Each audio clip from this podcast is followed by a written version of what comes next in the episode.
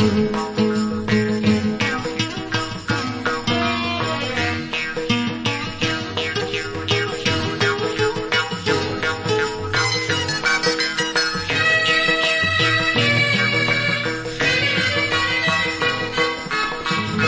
need to save my.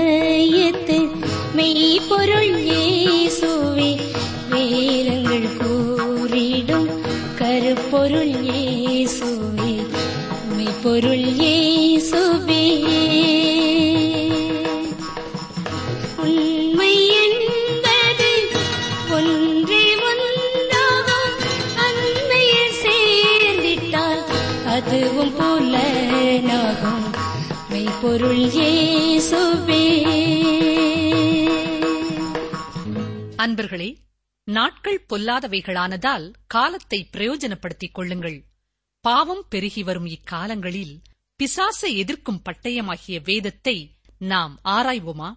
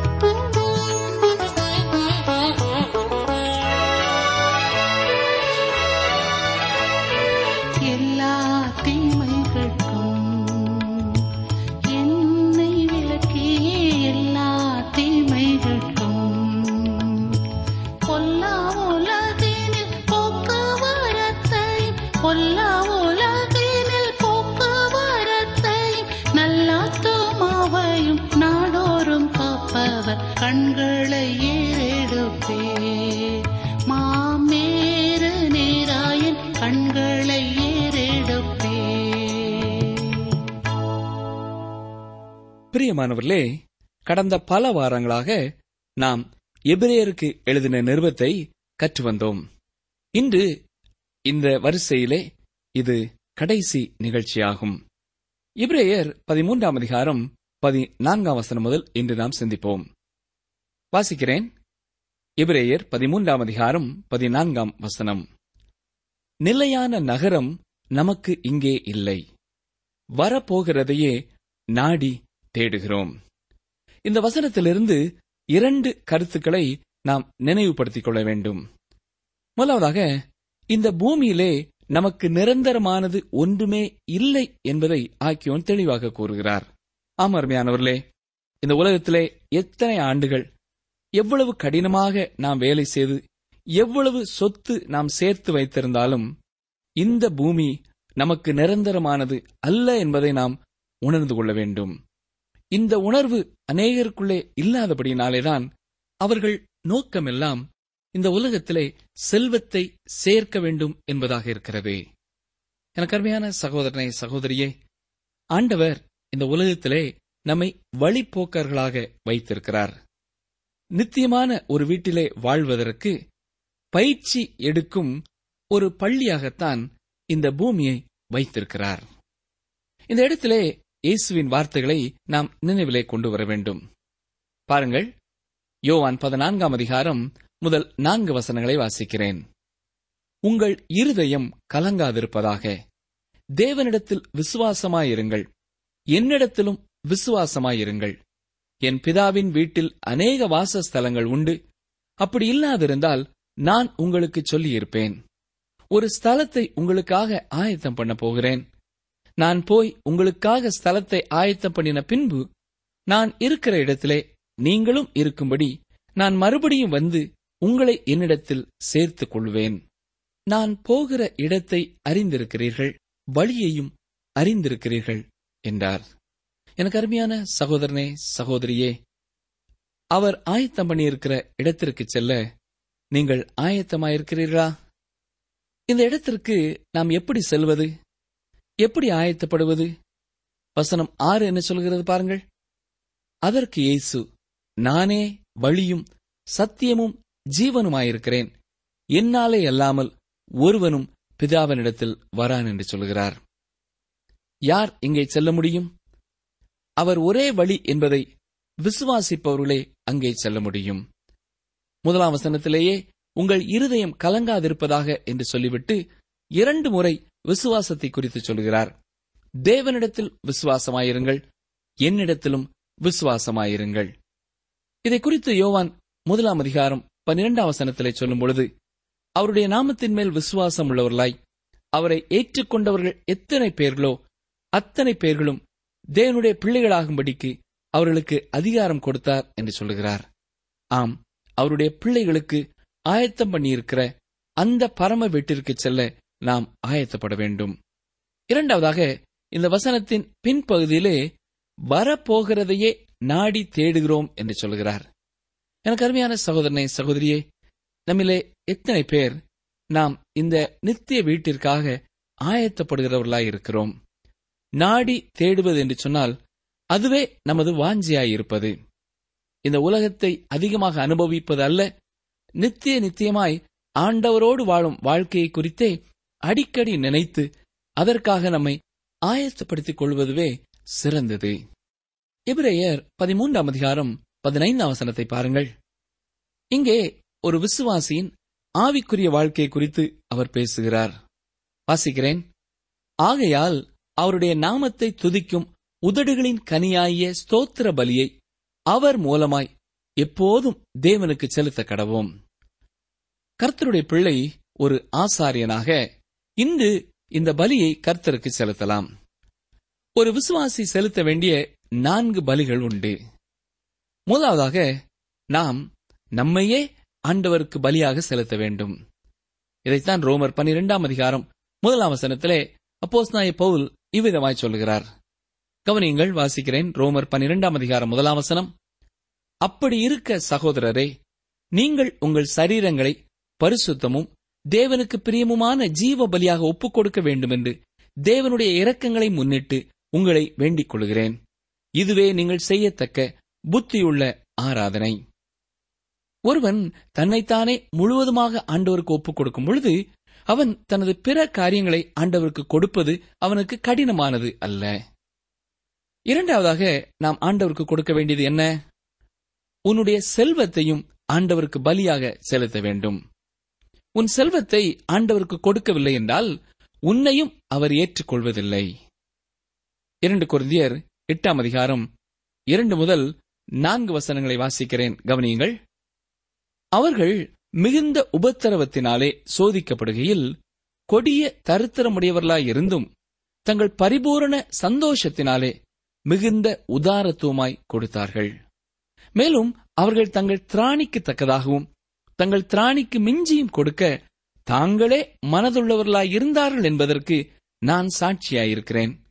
தங்கள் உபகாரத்தையும் பரிசுத்தவான்களுக்கு செய்யப்படும் தர்ம ஊழியத்தின் பங்கையும் நாங்கள் ஏற்றுக்கொள்ளும்படி அவர்கள் எங்களை மிகவும் வேண்டிக் கொண்டார்கள்.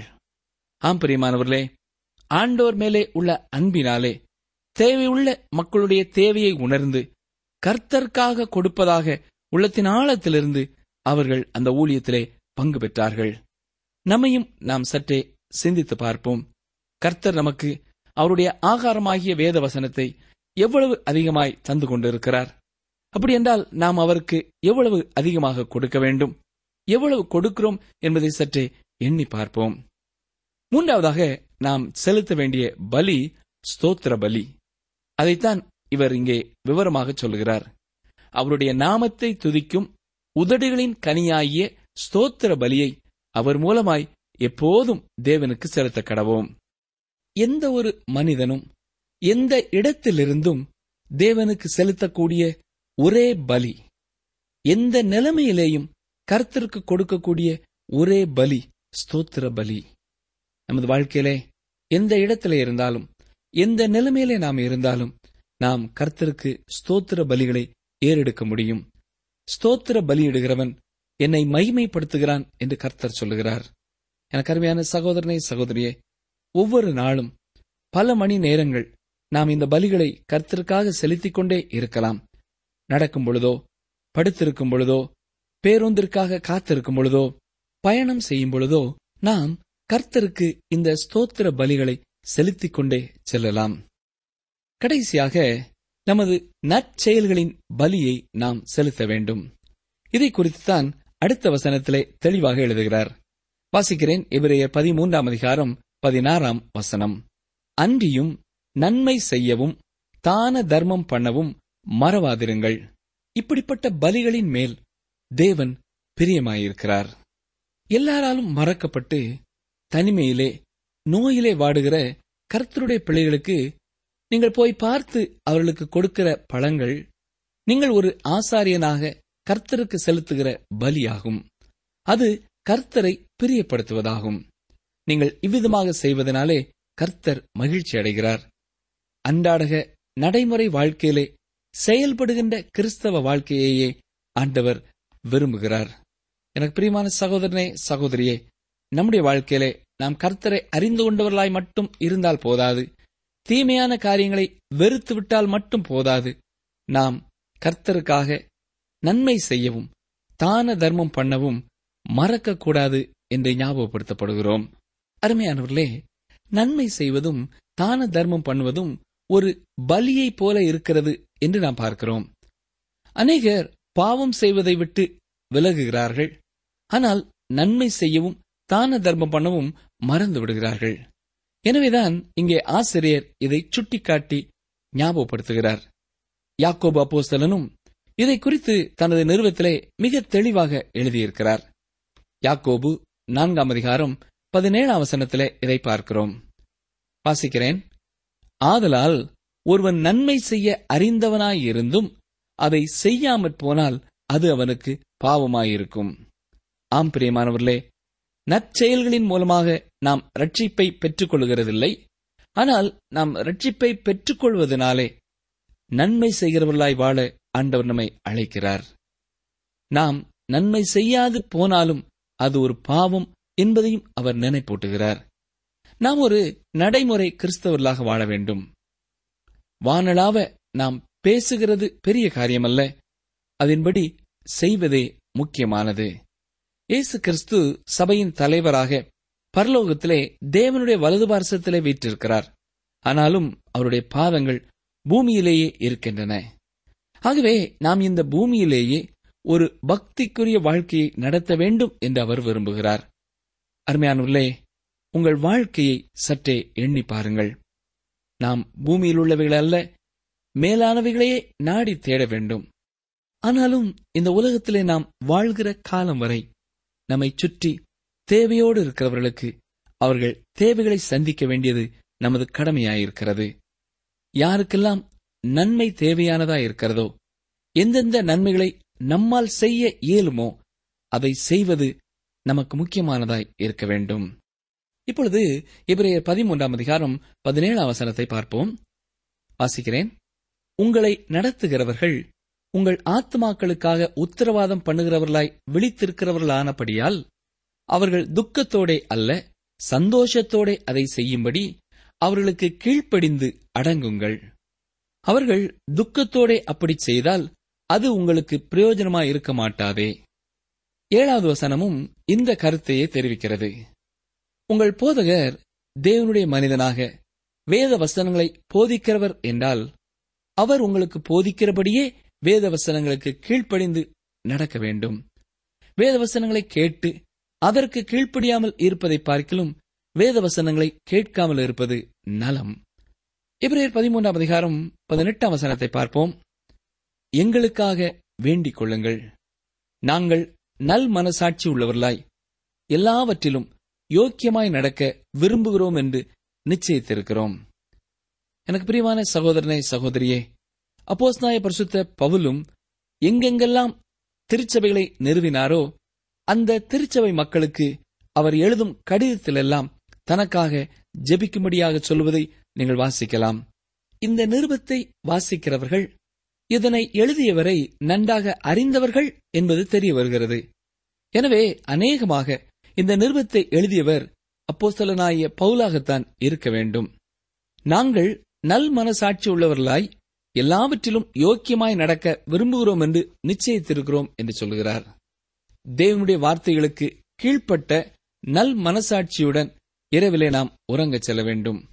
எனக்கு அருமையான சகோதரனை சகோதரியே கர்த்தருடைய ஊழியத்திலே பணி செய்கிற ஒவ்வொருவருக்காகவும் நீங்கள் ஜெபிக்கும் பொழுது அவர்களது ஆவிக்குரிய வாழ்க்கைக்காக ஜெபிக்க வேண்டும். ஏனென்றால் அப்படிப்பட்டவர்களுடைய வாழ்க்கையிலேயும் பாவ சோதனைகள் வரத்தான் செய்யும். அப்படிப்பட்ட வேளைகளிலே அவர்கள் பின்வாங்கி பாவத்திற்கு இடம் கொடுத்து விடாதபடி நல் மனசாட்சி உள்ளவர்களாய் அவர்கள் வாழ அவர்களுக்காக ஜெபிக்க வேண்டும். அநேக ஊழியக்காரர்கள் தங்களுக்கு வரும் செல்வத்தினாலே கர்த்தருடைய ஊழியத்திற்கு சரியாக செய்ய வேண்டியதை செய்யாமல் தங்களுக்காக எடுத்துக்கொண்டு தேவனுடைய கரத்திலே அதற்கான பதிலை வாங்கிக் கொள்கிறதை நாம் அடிக்கடி சமுதாயத்திலே பார்க்கிறோம்.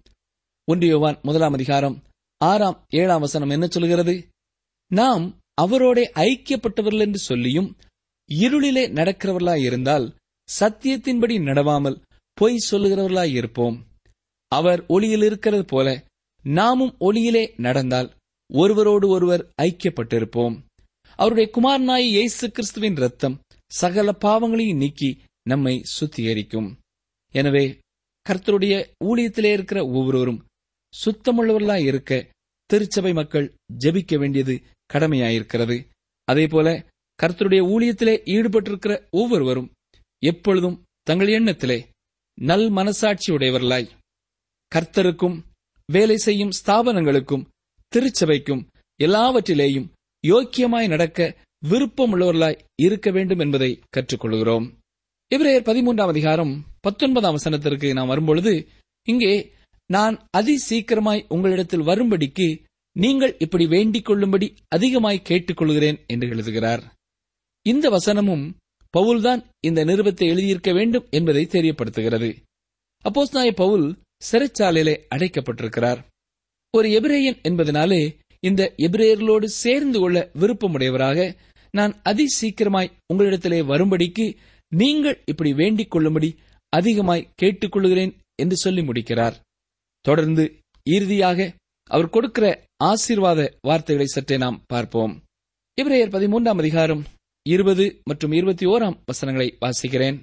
நித்திய உடன்படிக்கையின் இரத்தத்தினாலே ஆடுகளுடைய பெரிய மெய்ப்பரான நம்முடைய கர்த்தராயி இயேசுவை மரித்தோரிலிருந்து ஏறி வர பண்ணின சமாதானத்தின் தேவன் இயேசு கிறிஸ்துவை கொண்டு தமக்கு முன்பாக பிரியமானதை உங்களில் நடப்பித்து நீங்கள் தம்முடைய சித்தத்தின்படி செய்ய உங்களை சகலவித நற்கிரியையிலும் சீர்பொருந்தினவர்களாக்குவாராக. அவருக்கு என்னென்றைக்கும் மகிமை உண்டாவதாக. ஆமேன். ஆண்டவராகிய இயேசு கிறிஸ்துவே பெரிய மெய்ப்பன் என்று அழைக்கப்படுகிறார். யோவான் பத்தாம் அதிகாரம் பதினோராவது வசனத்திலே இயேசு தன்னை நல்ல மெய்ப்பன் என்று சொல்கிறார் நல்ல மெய்ப்பனாக ஆடுகளுக்காக தன் ஜீவனையே கொடுக்கிறார். பெரிய மெய்ப்பனாக ஆடுகளை போஷித்து ஒழுங்குபடுத்தி வளர்க்கிறார். இதனைத்தான் இருபத்தி மூன்றாவது சங்கீதத்திலையும் நாம் பார்க்கிறோம். அமர்ந்த தண்ணீர்கள் அண்டையில் நடத்திச் சென்று பசுமையான மென்மையான புற்கள் இருக்கும் இடத்திற்கு அழைத்துச் சென்று போஷிக்கிறார். அதாவது வேத வசனங்களின் மூலமாக இருபத்தி நான்காவது சங்கீதத்திலே அவரை பிரதான மெய்ப்பன் என்று சொல்லப்பட்டிருக்கிறது. அப்படி செய்தால் பிரதான மெய்ப்பர் வெளிப்படும்போது மகிமையுள்ள வாடாத கிரீடத்தை பெறுவீர்கள் என்று ஒன்று பேதிரு ஐந்தாம் அதிகாரம் நான்காம் வசனம் சொல்கிறது. இயேசு கிறிஸ்து நல்ல மெய்ப்பனாக மறித்தார் இன்று பெரிய மெய்ப்பனாக இருக்கிறார். ஒரு நாளிலே ஆடுகளின் பிரதான மெய்ப்பனாக வருவார். நூறு ஆடுகளுடன் துவங்கியவர் நூறு ஆடுகளை உடையவராகவே இருப்பார். நித்திய உடன்படிக்கையின் இரத்தத்தினாலே என்று சொல்லப்படுவது தேவன் ஏற்படுத்திய உடன்படிக்கைகளுக்கெல்லாம் கிறிஸ்துவின் இரத்தமே அடிப்படையாக இருக்கிறது என்பதை ஞாபகப்படுத்துகிறது.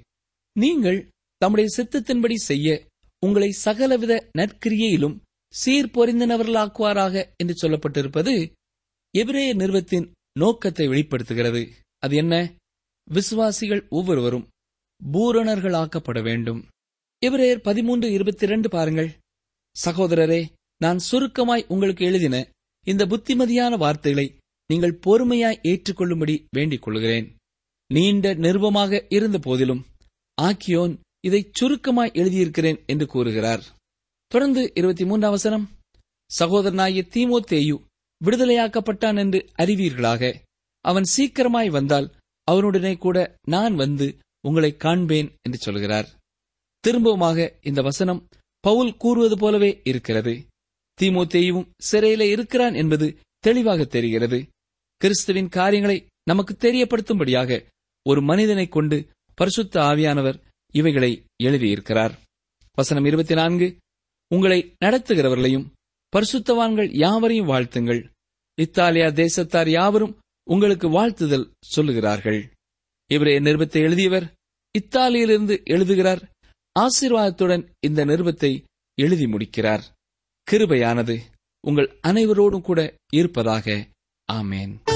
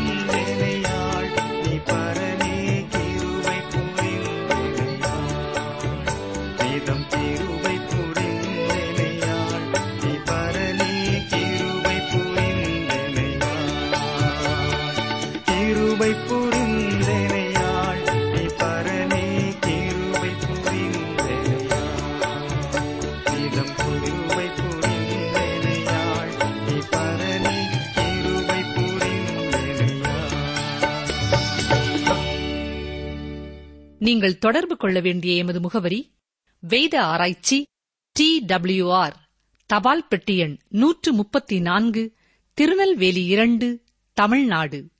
எங்கள் தொலைபேசி எண் தொன்னூற்று நான்கு நாற்பத்தி இரண்டு இருபத்தி ஐந்து இருபத்தி ஆறு இருபத்தி ஏழு மற்றும் ஒரு தொலைபேசி எண் ஒன்பது ஐந்து எட்டு ஐந்து நான்கு ஆறு பூஜ்ஜியம் நான்கு ஆறு பூஜ்ஜியம்.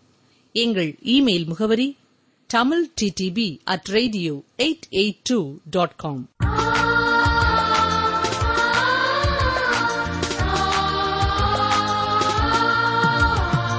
கர்த்தர் சிறியவனை புழுதியிலிருந்து தூக்கி விடுகிறார். எளியவனை குப்பையிலிருந்து உயர்த்துகிறார். சங்கீதம் நூற்று பதிமூன்று ஏழு. கர்த்தர் சிறியவனை புழுதியிலிருந்து தூக்கி விடுகிறார். எளியவனை குப்பையிலிருந்து உயர்த்துகிறார். சங்கீதம் நூற்று பதிமூன்று ஏழு.